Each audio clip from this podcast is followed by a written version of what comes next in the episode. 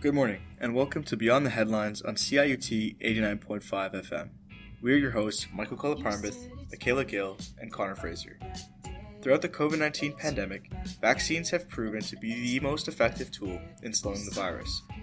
However, the government's strategy of vaccine mandates and further lockdowns have failed to convince many unvaccinated Canadians about the value proposition that vaccines offer. The recent Freedom Convoy is evidence of frustrations boiling over. This episode will focus on discussing this issue and potential best steps moving forward. Additionally, we will talk about the departure of Erin O'Toole and the conservative perspective on the Freedom Convoy and pandemic management. For our first segment, we are joined by Peter Loewen, who is the director of the Munk School of Global Affairs and Public Policy. He is also a professor in the Department of Political Science, the director of Pearl, a senior fellow at Massey College, and a fellow with the Public Policy Forum. Thank you so much for joining me today, Peter. Thank you for having me. So, you've authored multiple public policy forum reports about public hesitancy and skepticism in Canada. And I'd like some of our discussion today to be around the findings in these reports. So, one of your findings in January 2021 was that roughly 17% of Canadians were either unsure or unwilling to be vaccinated. What do you think some of these determinants of unwillingness that you found in your report are? And do you think that these are the same internal factors driving people to protest now? It's a very good question. Thanks for asking it. We've done a lot of work on vaccine hesitancy in my lab, Pearl, and with the Media Ecosystem Observatory, and a lot of it with Eric Merkley, my co author. And I think there are two main findings that we can frame this with, right? And they basically tell us what the two main drivers of vaccine hesitancy are in Canada and, and really elsewhere. And one of them is people's level of concern about COVID. And the second is generally speaking, the degree of their trust in government and in public institutions. So, if you think about those two things as being separate drivers of vaccine hesitancy, it starts to explain a bit of the dynamics of why hesitancy to vaccines is a dynamic process, which is to say why it's changing over time. And I think it highlights the, the policy challenge of you know reaching the last 15% of adult Canadians uh, and reaching Canadians in the future to get other, other vaccines. So, on the concern side, what this really is, is if you have a higher degree of concern about COVID, if you're more worried about the effect of COVID on yourself and or the people you care about, you're more likely to get vaccinated. Now, of course, that'll seem obvious for people who are who are worried about about COVID. But what I want to highlight is kind of two features of that that make this vaccine hesitant group a dynamic one. One is that I'm not sure our rhetoric about the severity of COVID has always matched the facts on the ground. That's not to say that public health people have been deceptive or dishonest or unforthcoming about the severity of COVID, but we have to recognize that the situations we talk about, should COVID ever reach certain levels in the population, we haven't realized because we've taken different public health measures and people have taken everyday people have taken everyday actions to deal with COVID. So if you're a, if you're a person who doesn't follow the science carefully, so to speak, or doesn't, is just a, a passive observer of this in some ways. What you see on one hand is people talking about COVID being this huge threat to the population. And then as of December of 2021, less than 10% of Canadians have been infected by COVID, which means that the average person knew less, you know, of everyone they knew, less than one in 10 of them had, had been infected on average. So in some ways you can see where the where the rub is here, right? That we keep hearing that COVID is a really big deal, and it is, but we don't actually see it running, you know, running rampant through the population like people have said it could, precisely because people are getting vaccinated and wearing masks and and staying home and doing common sense things to protect themselves. So that's one element of it. So, you know, some people see the risk and some people don't. And people just have different degrees of risk aversion generally. The other dynamic part of that, which I think is really important, is that as we get vaccinated more and as we build in more population level protections for COVID, the less we actually have to be concerned about it. If you were to imagine uh, Omicron coming to Canada in December of 2020, not December of 2021, it would have been a much different story because we didn't have vaccination coverage. At that point in time, a rational person would have been more concerned about Omicron than they are now. So there is this sort of double bind that occurs in that the more people get vaccinated, the less population level concern over COVID should be. And that concern drops among those who are vaccine hesitant, as well as among those who are already vaccinated. So, in some ways, each incremental success in getting the population more vaccinated makes it harder to convince the remaining portion to take that last step themselves.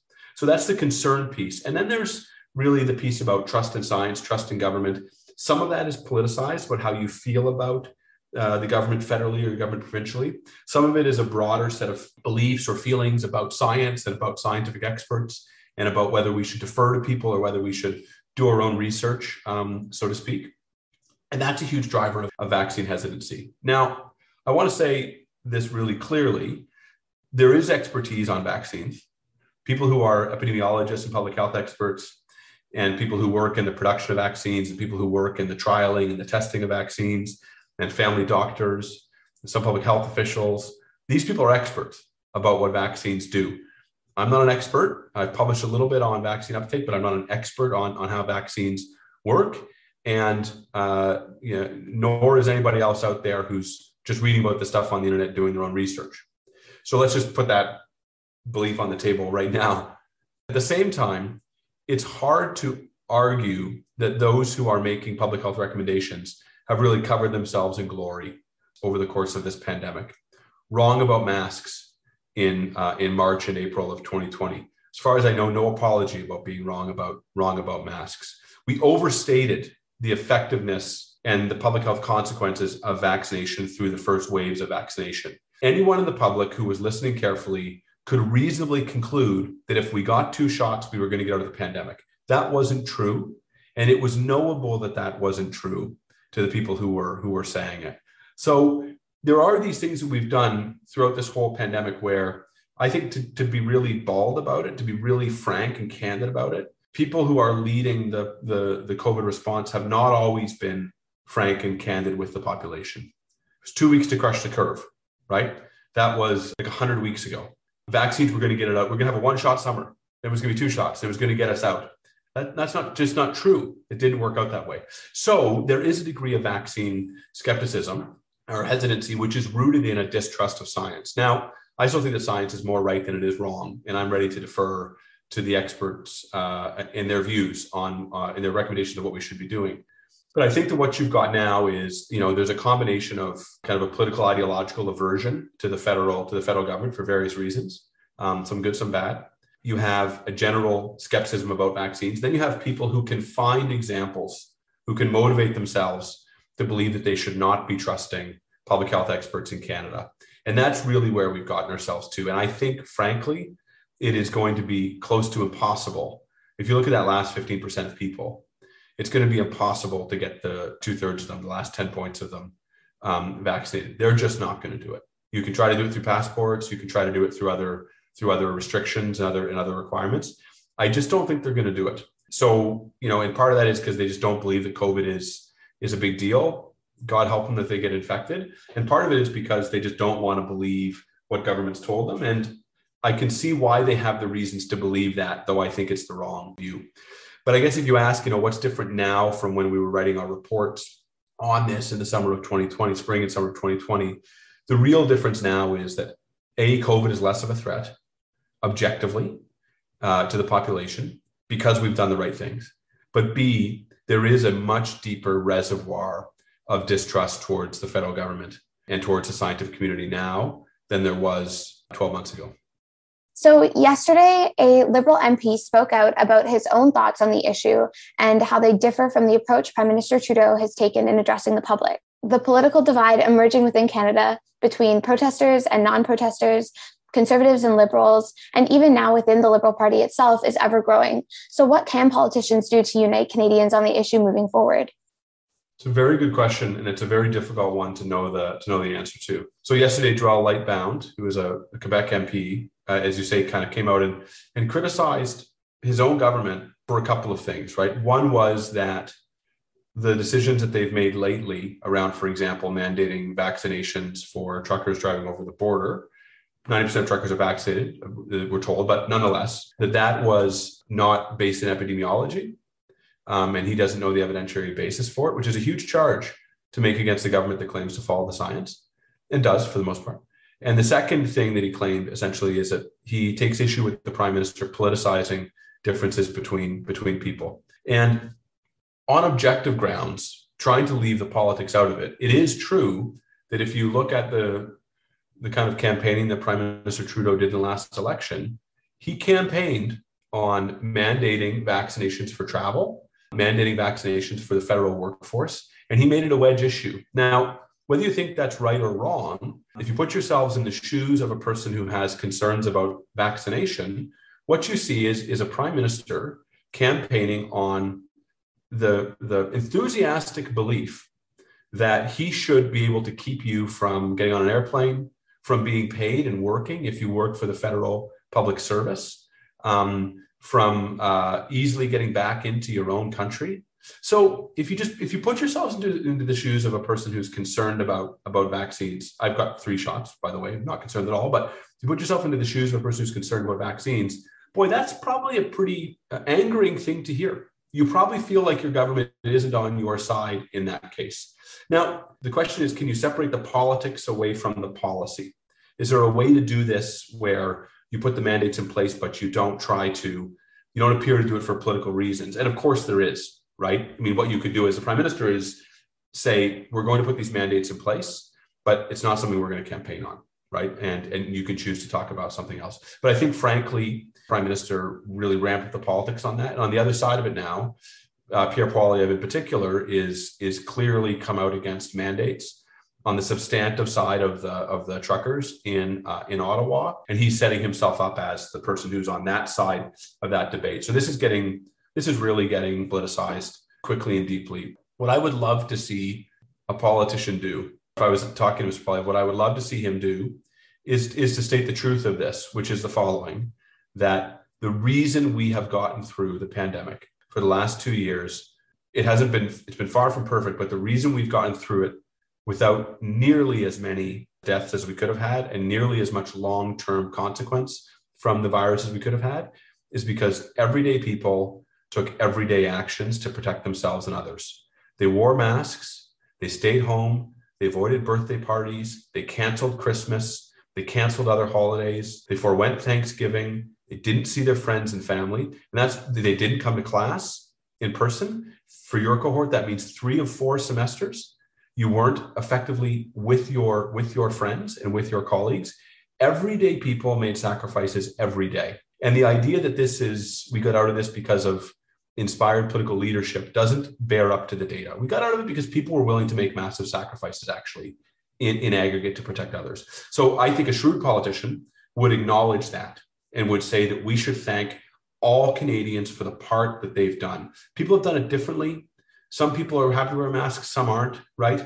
But you know, there's all these behaviors we we engage in that are some are safe and some are dangerous. But I think the way to heal this actually and move beyond it is to say, we got to recognize we got through this because people were willing to make sacrifices. And now let's put a clear end date and a clear metric on when we're going to be through this and and and really identify when these things are going to are are going to end, uh, which is essentially what Mr. Lightbound, the Quebec MP, asked for yesterday. Right, was a clear clear date to get out of this. I guess what I would say, Michaela, is I have a very hard time believing that we're going to mandate vaccines forever. I have a hard time believing that we're going to mandate boosters forever. There are too many parents who won't have their kids in, in, in work as a part of it. There's too many small businesses that don't want to lose 10% of customers because they won't show a QR code when they come through the door, when it's at some point just won't be necessary. So if you have a, a government that won't tell you when the mandates are going to end, you have to ask yourself why, right? And one reason might be that they don't know when they're going to end. They haven't thought about it. Okay, well, it's probably time to come up with an answer. Another reason may well be that they just don't want to admit that they're going to end at some point because they don't want some adverse behavioral response from people, or they just don't want to admit that at some point they won't be necessary because that would take a lot of air out of the politics of it, right? So I think what would be best would be if politicians on both sides could kind of concede, or on all sides of this, could concede that these mandates are not going to be here forever, could have a debate about when they're necessary and how long we need them for, and then you know let people pass their own judgments in the polls and uh, and maybe at the ballot box at some point about which which side they think is um, is best. In another report, you discuss the potential different ways in retrospect that the Canadian government could have handled or approached the pandemic. And you outline these in three sets of policy choices the application of lockdowns, the use of technology based tracking and tracing mechanisms, and prioritization of vaccine rollouts. So, what were your findings and recommendations from this research? Yeah, so this was this was a thanks for asking. This was a fun paper because it looked back it was written in July of 2021. So it looked back over the kind of 15 months prior and asked what we could have done differently to have handled the pandemic better. And I think the lessons actually they're getting a little little little shelf worn right now, but they but they're still they're still applicable. And the basic story was the following was that on lockdowns, we should have articulated what the goal of lockdowns was. And as far as I can tell, I think the goal was to control the virus. But that's actually a very uninspiring goal. And what I argued in the paper is we should have decided what social good we wanted beyond the uh, controlling the virus and then focused everything on that. And I think what that should have been was keeping schools open. We should have said, politicians should have said that our number one priority is to control the virus so we can keep children in school. And why do we want to keep them in school? Because on balance, kids do well in school in terms of their learning. On balance, it's probably good for their for their mental health on balance, it helps their parents work. We have to be honest about that. I've got I've got children. It's easier to work when my kids are in school than it is when they're at home. And then politicians should have calibrated lockdowns to, you know, on severity to the level of severity which which would allow for schools to remain to remain to remain open. And then people could understand the trade-off that was being made and they could judge on that trade-off, right? What we did instead was we were driven by case counts, particularly ICU loads, some degree testing capacity, and we turned up or turned down kind of lockdown severity based on based on that. And schools just became a part of that equation for controlling the virus. I think that was the wrong. I think that was the wrong move. And I I actually well I'll I'll tell you that for various jurisdictional reasons, our kids stayed in school because they go to Montessori longer than kids in public school. Um, so I was very my family is very fortunate. But for those people who had their kids home essentially for a year and a half, it's heartbreaking actually to think about the long-term consequences of that for for kids. All bounce back from working at home for two years, right? It's hard, tough for small businesses for sure, and we had to give them income supports for that. But I think we have probably done. It is measurable, so it's not a measurable damage, but we've done measurable damage to kids by keeping them out of school for so long. So the first argument was we should have focused lockdown policy. You can disagree that the goal should have been keeping schools open, but articulate another goal. If it was keeping restaurants open or gyms open, if that's what you care about, articulate the goal, right? But we should have had a debate about what social good we were trying to protect rather than having a debate about just controlling the virus. The other reason for that, Michaela, is not only because it was about keeping kids in school, but it's also because that would have aligned the political incentives better. What happened throughout this thing was politicians were frankly too deferential to public health authorities. And those public health authorities have one number on the brain or a couple numbers on the brain case counts and ICU capacity. I understand why they're concerned about that, but that's a sliver of the moon. And the job of politicians is to look at the whole of the moon. It's, it's to look at the whole picture and see whether all the trade-offs we're making are the, are the right ones. But instead, what did they say? Effectively, we have no choice. We're just following the science. Well, you know, public policy is more than science, right? It's it's much more multidimensional than just some public health metrics driving decisions. So that was the first argument, right? That in specific terms, we should have calibrated lockdowns, keep schools open. In more general terms, we should have set a goal beyond just controlling the virus, and then, you know, um, made our policy choices in response to that goal or in pursuit of that goal. The second argument was that we kind of blew it on the contact tracing app. So the basic story of, of the COVID-19 alert app is that it's just a it's a proximity app. So you put it on your phone, you turn on with Bluetooth, right? It records whose phone you were close to, but not where you were close to each other. So if you and I both had the app on, we stand next to each other in a grocery store line for some period of time. The our phones communicate through Bluetooth, and it becomes clear that our phones were beside one another. If I go then go and get COVID and I put in my positive case key into the app, it alerts you that you were standing by somebody who had COVID, but doesn't tell you where you were. It doesn't tell you how long you were exposed to them for. So all of a sudden, what can't you do, right? You can't say, "Oh, it says I was. It says I was standing next person. I was outside. I, I know that's okay now. I'll, I'll go get tested. I don't need to be as worried." So in some ways, it was a it was an app that really optimized on privacy. And my argument essentially is that privacy shouldn't have been our goal here. Information should have been our goal. What we should have done is adopted an app that would have maximized the amount of information that it provided. Now, the argument against that is people would not have used the app if it didn't have privacy protections. But I think there's two responses to that. One is like people use all sorts of apps that have no privacy protections.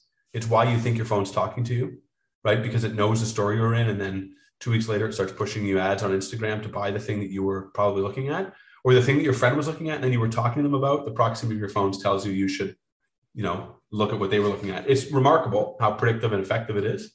And, and we allow it in all sorts of other aspects of our lives. So I'm, I'm just not convinced empirically that people really care about their privacy all that much. And the second thing is, is that I think the government should have made a positive case for it. And I think I make the, you know, the argument in the paper that what government should have done is to say, we really think this, we think this app is very important. It'll be a key point of, of uh, fighting COVID by keeping you safe and by letting you know if you were exposed and when and maybe by whom, and then being able to communicate through your network. And if you're willing to trust us and you're willing to use this app, we'll pay for your cell phone bill for a month or for three months or six months.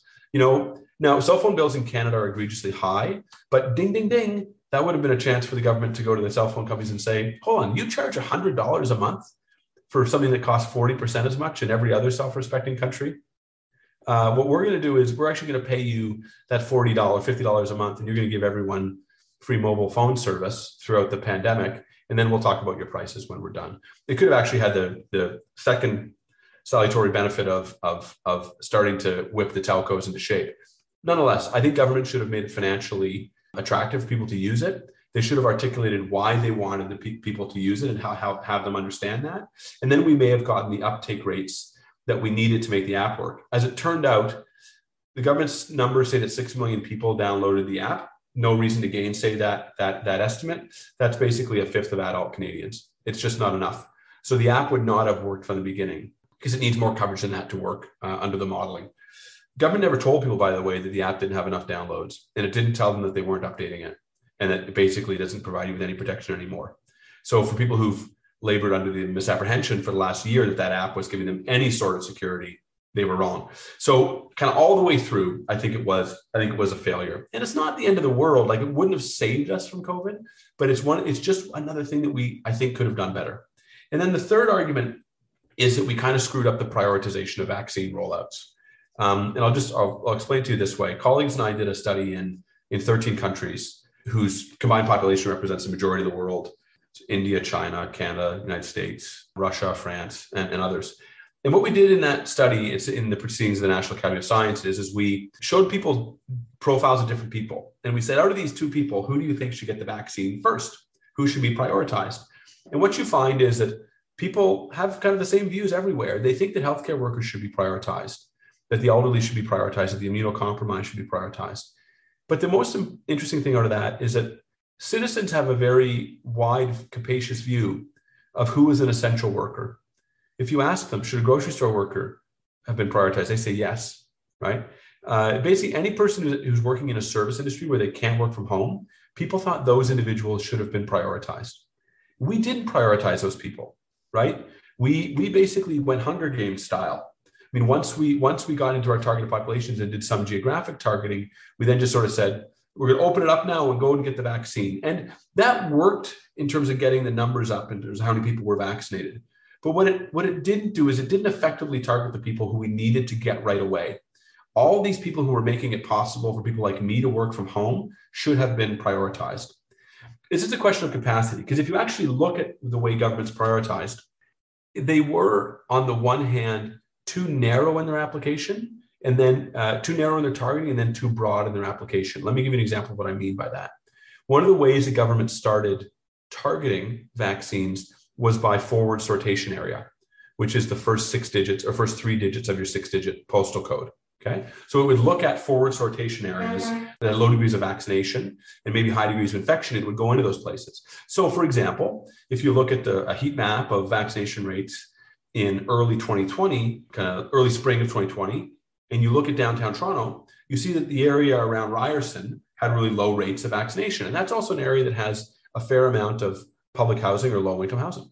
So government targeted those, that forward sortation area, right?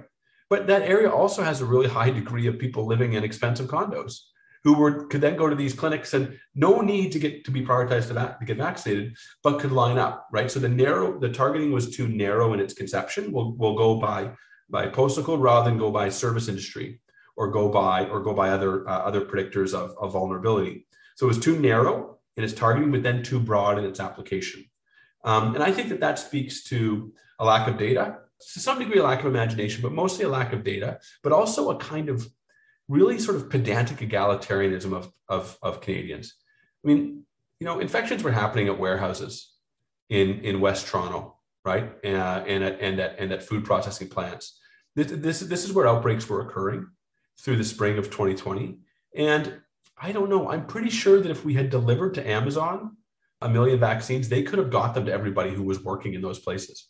So we didn't do that, right? Because I don't I actually don't know why, right? And, and I don't think I think our vaccine rollout was a success on balance. You know, we were a little late in getting supply, but but and we certainly didn't get our production ramped up. But conditional upon that, we did a good job. But I just think we could have done better on targeting earlier on. And the reason why that's important, Michaela, is because, at least in part, who we target tells us about who we value. And I think we could have really generated a greater sense of social solidarity by targeting people who really needed the vaccine. I got my vac- first vaccine in April because I got a friend who's a pharmacist who owns a Shoppers Drug Mart, and I called him and he got me an appointment. Right, so you know that's that's privilege all, all the way through, right? And and if government has instead said, you know, if you really don't need a vaccine, there are these people we're going to prioritize before you, and we ask you to put them in front of you in the line as a bit of social sacrifice. I think we all could have had a greater sense of uh, togetherness, of, of self-sacrifice for others, of the warm glow that comes from from helping other people. So you know those are those are the pieces, right? We didn't get lockdowns right. We we didn't use technology the way we could have, and then we didn't prioritize the rollout of vaccines the way we could have the violent, racist, and disrespectful aspects of the protests happening across the country. They're not condoned by Beyond the Headlines, they're not condoned by the Munk School or by the majority of Canadians. Um, but I think it's important to discuss those less extreme but still prominent requests coming out of the protests. And I think you've touched on a few of them already. But namely, that Canadians wish for the mandates to be reviewed, to be presented with a clear plan um, as to when to end lockdowns in the country. And so, are widespread vaccination and lockdowns still the best approach for ending the pandemic in Canada? So that's a that's a difficult question because there's a, there's a political aspect to it and then there's a public health aspect to it. On on the political aspect, I don't think so. I think we're at the place where it's going to be very hard to rally the public unless we have a massive wave of, of COVID in the fall. It'll be very hard to rally the public to to support mass lockdowns again. People have gotten vaccinated, right? They're getting boosted. People are still wearing masks if you ask them to for the most part. Like the, all these protests aside, most people still comply with it with the simple things they're asked to do. So, you know, can you go severe on lockdowns? I just think that people are too tired of it. So I think that's a that's a real constraint on constraint on government. From a public health perspective, I don't know what the best thing to do is uh, given given Omicron right now. I mean, it looks like as case counts are are are declining, we can slowly start opening things back up again right? Um, and summer's coming. It's always hard to believe that in February, but summer will come in three months. Um, and with warmer warmer weather comes more capacity to be outside, and less and less concern about viral spread indoors. So no, I mean I think I think the politics of this are that these mandates will be lifted at some point, right? Um, now whether they get you know where they get lifted is a is a is a is a tough question because it's a multi-jurisdictional thing, right? People are wrong to say that the prime minister is not responsible for these mandates. The federal government's not responsible it is the one mandating federal workers for airline, for air travel, for train travel, and for crossing the border. Those are federal matters. So the protests are properly targeted at the at the correct government. But there are other things like you know masking doors and, and whether schools are open or not and what what types of businesses that can be open which are clearly provincial so you know there's a there's a lot of actors who've got to decide here but i think politically the pressure to lift mandates eventually certainly the pressure to put a date an end date on these things is going to be unavoidable for uh, for government. And I think that's probably fair because I think the government should have been giving people clearer timelines and, and, and more information on what they were doing when and why than they than they have been. One of the reasons they haven't been doing it is pure incompetence across all levels of government. There's, it's not malevolent or, or conspiratorial. They just haven't been good at doing it or thinking that way. But I think they'll be thinking about it a little bit more into the into the future. the broader questions around these protests are really tough. I don't think it's acceptable. In my own view, uh, my own professional view on this is that is that a government just can't have people making it impossible for politicians to travel to and from our parliament feeling threatened. So that's really a question of this thing, right? Could a politician walk through that protest and feel safe? And if they couldn't, that's a problem, right? And if it's the case that we actually can't have effective functioning of our of our of our capital, that's a that's a problem, right? You know, on the on the broader kind of political dynamics of it, I think it's going to be very hard to unwind that protest anytime soon. Perfect. Thank you so much, Peter, for sharing your insights with us today. Thanks for having me. Once again, that was Peter Loewen, the director of the Munk School of Global Affairs and Public Policy. Up next, we are joined by John Capobianco, who is the Public Affairs National Practice Lead at Fleishman Hillard High Road's Toronto office. John ran as a federal conservative candidate in the 2004 and 2006 elections under the leadership of Prime Minister Stephen Harper and is recognized as a leader in the conservative movement. John continues to be a regular political commentator in Canada's national media. Several months have passed since the fall 2021 election. What did you feel were the strengths of the Conservative Party in this election? And why did the result ultimately turn out badly for the Conservatives? Well, and that's a good question. I've obviously had some some time to reflect on it. I was I was quite active in the in the recent election. In my local riding here in Etobicoke Lakeshore, we had a really good candidate who, um, unfortunately, wasn't successful, but but really put on a good a good fight. I think you know a lot of factors come into play here. First off, we have to go back to when Erin O'Toole was elected leader. You know, he was the only leader ever elected during COVID, right? During a pandemic when there was a lockdown. So you know, Canadians, when normally a leadership would happen, you'd have a chance to be able to meet with Canadians, go to events and rallies and all that kind of stuff, and really, you know, and, and get yourself introduced to to Canadians and, and to party members uh, while you're running for leadership. And then, of course, when you win, post leadership, and that never really happened. You know, so Erin O'Toole became leader of the party at a time when when you know everybody was focused on healthcare and lockdowns and all that kind of stuff. So it didn't really play a significant part. So he kind of came in uh, at a very quiet time as, as a leader of, of, a, of a national party when normally you would get a lot of attention and a lot of media. So that I think hampered him between the election and between the leadership and the election.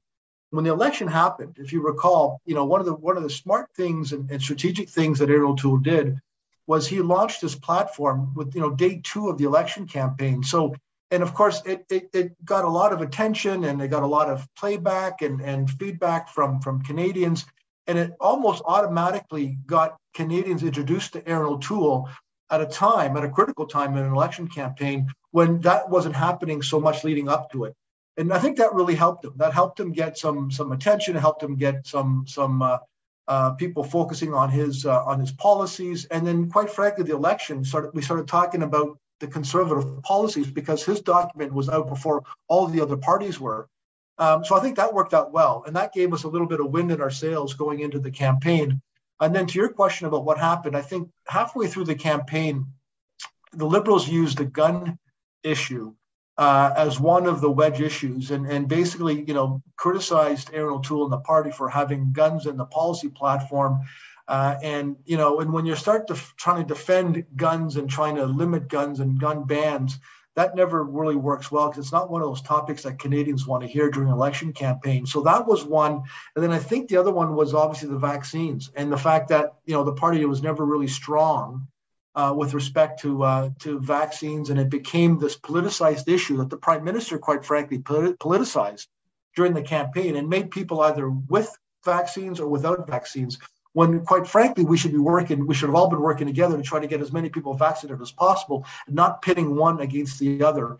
And our party got entangled in that and i think those are the two issues i would say that probably led to our defeat um, in that you know when we were leading in the polls it was about the economy and the recovery and and the issues that are strong with conservatives and then in the second half of the campaign it became on issues that were much stronger with with the liberals uh, and took away the attention from us, and that's why I think we lost. And, and but you know, got the Liberals into a minority government, which, which quite frankly, I think Canadians wanted, and that was a significant that was a loss to the, to the Prime Minister. The Justin Trudeau came into this election full well wanting a majority government, and he didn't get it. Yeah, I, I agree that uh, politicizing the vaccine issue was wrong. And I think a lot of the, the backlash that we're seeing today is almost a reflection of that, pitting one person against the other. And it's not as if, you know, everyone has their, their opinions, everyone is entitled to their beliefs. And I think the ultimate goal here should be to, you know, convince everyone um, on their own accord of what is right and what is wrong and not force people to, you know, pick a side or, you know, you get your vaccine or else you're losing your job sort of thing. So it's unfortunate that uh, we saw greater uh, politicization of these issues going throughout the campaign, and, and this ultimately turned out badly for the conservatives. So, fast forward to last week, and Erin O'Toole was removed as conservative leader. This was a huge shock for many people, including myself. Uh, last week, I also listened to uh, an episode of Fight Back with Libby Znaimer, and John McTishan was on there quoting you know, his sources were telling him that the O'Toole staff had thought they had the votes to overcome the leadership challenge hours before the vote actually happened, and then it turned out completely the opposite of what they expected. So, did did this rapid dismissal come as a shock to you? It did. Quite frankly, I was uh, I was a supporter of Erin O'Toole's. I thought he, you know, notwithstanding the fact that we lost the campaign, I thought he did a, a pretty good job. You know, we did we didn't win the popular vote over the Liberals, which is not insignificant. Um, we lost a couple of seats uh, from from the previous from the previous uh, election campaign, which of course caused some people some consternation. We didn't win as many in Ontario as we wanted to, uh, or in Quebec, but we did win some, and we made a bit of a breakthrough in Atlantic Canada that we never had previously. So there was some wins, some losses, but ultimately, when a party loses an election, uh, no one's happy, and, and including Erin O'Toole, and, and it, it, forces one to reflect and, and decide, you know, what what went right, what went wrong, and and one of the first things Erin O'Toole did after the election was, uh, you know, was was tag one of his former MPs, James Cumming, uh, to do an analysis uh, of the election campaign. And that report came to caucus, I think, a little a while ago, a week or two ago.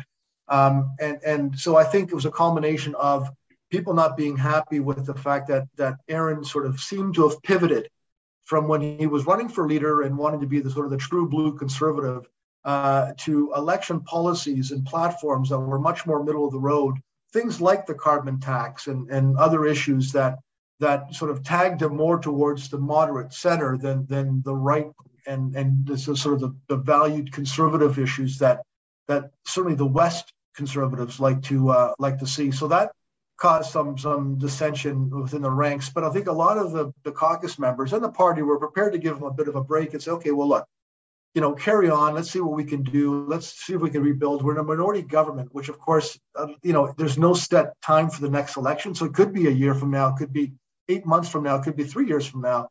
So when you're uncertain about when the next election is going to be, you you kind of want to stick with the person you've got, build around them, and and you know, and sort of fix the area errors that we had in the last campaign, but you know, make yourselves a bit more stronger and more foolproof for the election coming since the election and since we saw Erin O'Toole lose the uh, the vote in caucus, a number of a number of um, of, of issues or, or what some caucus members would call flip flops took place, and and they felt that the the party unity was cracking, and and there was more dissension than there was right after the campaign, and you know when they had that secret vote of caucus, they voted overwhelmingly to get rid of Erin O'Toole, which he had no choice but to resign, obviously. So that that caused a bit of a, a bit of a problem and, and an issue with uh, with the party. But you know, we're seeing Candice Bergen now. Connor is is the interim leader, and she um, has, in short order, really rallied the troops and and has, has kind of got the, the the caucus united again, which I think will be good for us to be on solid footing leading into what will be in a leadership convention. I think you answered almost fully the next question I was going to ask, but I wanted to press a little further, you mentioned there were some flip flops since the election that caused people within within caucus to increasingly question Erin O'Toole's leadership. Can you just take us through a couple of these flip flops? Yeah, one of the ones was with the truck, uh, the convoy. Right, we're we're seeing that you know day by day, and and in major cities. Obviously, in Ottawa, it's still an occupation, whereas here in Toronto, it was a bit of a one day event, and same with Quebec City, it was a, it was a one day event. I think those respective uh, jurisdictions, I think, handled handled the issue a little bit more deftly than uh, than Ottawa has uh, and is handling it. But but I think you know that the issue of the convoy and trying to tap into that, Erin, I think flip flopped at the initial stages where you know was was sort of willing to, to meet with them and then didn't want to meet with them, and so there were some issues there that that caused some problems. There were other issues within caucus. I think that on various bills that uh, that Erin was you know not not as strong as as others hoped that he was. So there's a number of those kinds of things that that just when you've got a loose grip on on you know on support um, any little deviation or any little aggravation that might cause could flip any number of MPs on the other side. Uh, and then there was some talk of, of Erin, sort of the day before the vote, sent out an email to um, uh, to party members, uh, and, and which is widely was covered in the media. And in, the, in that email, he basically said that you know caucus essentially has a choice between optimism versus anger uh, and that you know there was a day of reckoning, and that he was looking forward to this vote, uh, and that he was hoping that once the vote results were done, that we'd be over with and we can kind of carry on, thinking that he was going to get the majority of the vote, right? So that you all he needed was 50% plus one, but arguably he would need about 60% or so of caucus. So there was that email, I think, that might have actually probably tipped a number of people on the other side. I would say that you know he's he had a he had a shadow cabinet of, of about 50 plus MP, MPs. Um, and for him to get 73 uh, against him meant that a, a, a, big chunk of those shadow cabinet ministers that he had put in place voted against him. So you know it was a it was a profound uh, uh, result that that obviously you know was disappointing to to not only Erin and his family obviously but others. But again, I think the party is now focusing on looking forward uh, Candice Bergen has made it clear that that's the past, that her job now is to unite the caucus uh, and put the attention back on the prime minister where it should be and his handling of the pandemic, his handling of the convoy, uh, you know, his handling of, of some of these issues or lack thereof that where it should be and not on the on the inside machinations of the conservative party which has been the focus for the last couple of months.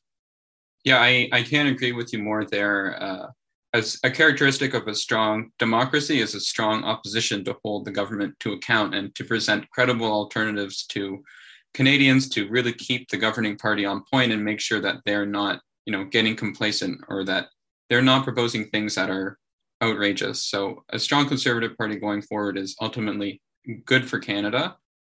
So I've heard some arguments, you know, on, on the subject of the trucker convoy, I've heard some arguments made by my friends and neighbors and within the media that the Conservative Party has become out of touch. For example, several MPs, such as, you know, former leader Andrew Scheer were photographed alongside members of the convoy in Ottawa, despite the damage that the protest continues to have on the national capital region. Do you believe that, you know, especially uh, in light of the events surrounding the convoy, that the party is out of touch with mainstream voters?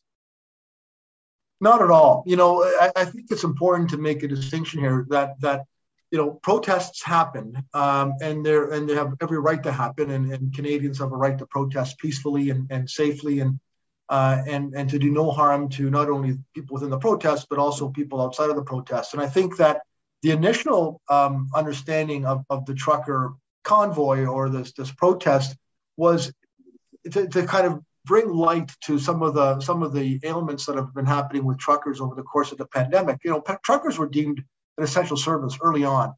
And you know, one one needs to remember that the prime minister was out early on praising truckers and how they were, you know, they were an essential service and a lifeline to to us because of supply chains and keeping things going when when others other means of transportation weren't so much able to. So truckers were were valued. And and if you also recall, Connor, there was a time early on in the pandemic when when certain gas stations along the highway, rest stations along the highways, wouldn't allow truckers to use to come in or use their use their uh, use their restrooms, uh, which caused some problems. And political leaders like you know Premier Ford and others had to had to basically legislate and say that they're they're they're, they're not only allowed to, they need to go into and, and have these these rest breaks and whatnot. So there was a bit of a, a misalignment of, of truckers as time went on. And then of course all of the rules and, and regulations between travel between the US and Canada, whether or not going into the US you needed to be double vaxxed and coming back needed to be tested.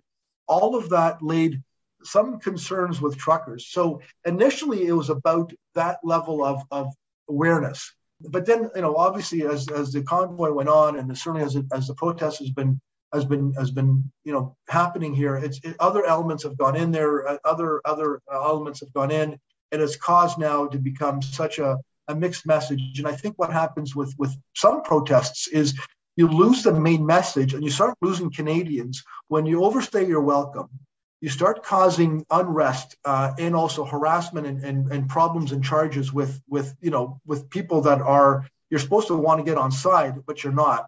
And I think that's what this protest is happening, where you're starting to lose Canadians, and not, notwithstanding the fact you're also getting foreign interests in this with respect to not only funding but also in, in support of this of this uh, of this protest. But all that to say to your question, you know, it's one thing for people to condemn the protests, but there are certain protesters within that that actually are legitimate people that have legitimate concerns. And what we've seen with the conservatives is at least an, an olive branch to those people within the protest that have true, genuine interests in wanting to get this issue resolved. And it's one thing for them to want to reach out to, you know, constituents that we saw with Andrew Scheer, who talked to his, his local constituents who were at the protests. And and the other contrast, which is the prime minister basically calling them hooligans and and you know branding them all with one brush and, and not wanting to even engage in some level of negotiations, which quite frankly, you need to have that tactic at least available to try to get rid of the uh, the protests. And if you eliminate that tactic as he has, because he's already talked about not wanting to negotiate with these guys, then you're left you leave them with no other option but to entrench themselves, which is what which, which is unfortunate. The the idea of painting the entire movement with one brush, I think, is wrong. And like you mentioned, there are people with very legitimate concerns and grievances uh, within that movement. And it's a very loosely organized movement, too. So, like you said, there's been lots of opportunities for people who maybe not didn't believe in the original message of the protest to attach themselves on and and turn it into something that it originally wasn't. But uh, from my point of view, the, the the route forward for the Conservative Party is to just emphasize that you know they are they are respecting the views, the legitimate views of some of the people in the protest who who you know genuinely have have a perspective about vaccines and not the other people that have attached themselves uh, to this movement. And, and, Connor, I would also add too, if I could just quickly, that that just recently, uh, Joel Lightbound, um, Liberal MP, a Quebec Liberal MP, who who just went public basically to say, and he, this this was not an insignificant Liberal backbencher. He actually, as president of the Quebec caucus, publicly stated that he actually disagrees with his government's, his own government's approach to the pandemic, uh, and also says that you know with the protests, being antagonistic is not going to cause them to leave. So there is some, there's even within now a liberal who's basically saying what Candice Bergen and the conservatives have been saying for the last little while. But of course, because they're conservatives, the media will always attack them, you know, and, and equate them to Donald Trump, as we've seen with Candice Bergen. But when a liberal says it, well, it's a thoughtful process and it's a thoughtful, uh, uh, you know, uh, opinion. Uh, uh, of a liberal, but nonetheless, I'm just glad that this this liberal MP Joel Lightbound um, came out publicly and basically said that. But I think that's going to be the discussion now, which is I think is going to turn things uh, hopefully to the better. Yeah, we'll see how long his job lasts after this. right. okay, so as we've been discussing, for most Canadians, management of the COVID 19 pandemic continues to be a, tro- a top priority. Uh, to your knowledge, could you maybe take us through some of the positions on pandemic management topics such as vaccines, quarantines, rapid testing of the top candidates vying for Erin O'Toole's job? Or how do you think the uh, party is going to approach these going forward? Well, I think I think you know the pandemic is always going to be an issue now, and and and and hopefully you know not forever, but certainly for the next foreseeable future, because we're you know we're at this hopefully this last stage of it with this Omicron uh, variant that uh, that is now sort of you know hopefully on on on the downslow or waning. Um, but you know the challenge has always been the the difference between politicians needing to make decisions based on the scientific data that they get, but but also you know the fact that they also responsible for businesses and lives and, and other other other people's well beings, whereas the scientific community and the, and the medical community um, their issue and their responsibility is on the medical side. And, and so they feed information that is data fact filled to politicians. Politicians have to take that and make decisions based on what they think is best, you know, for, for the economy and, and for and for jobs and, and for lives and, and so forth.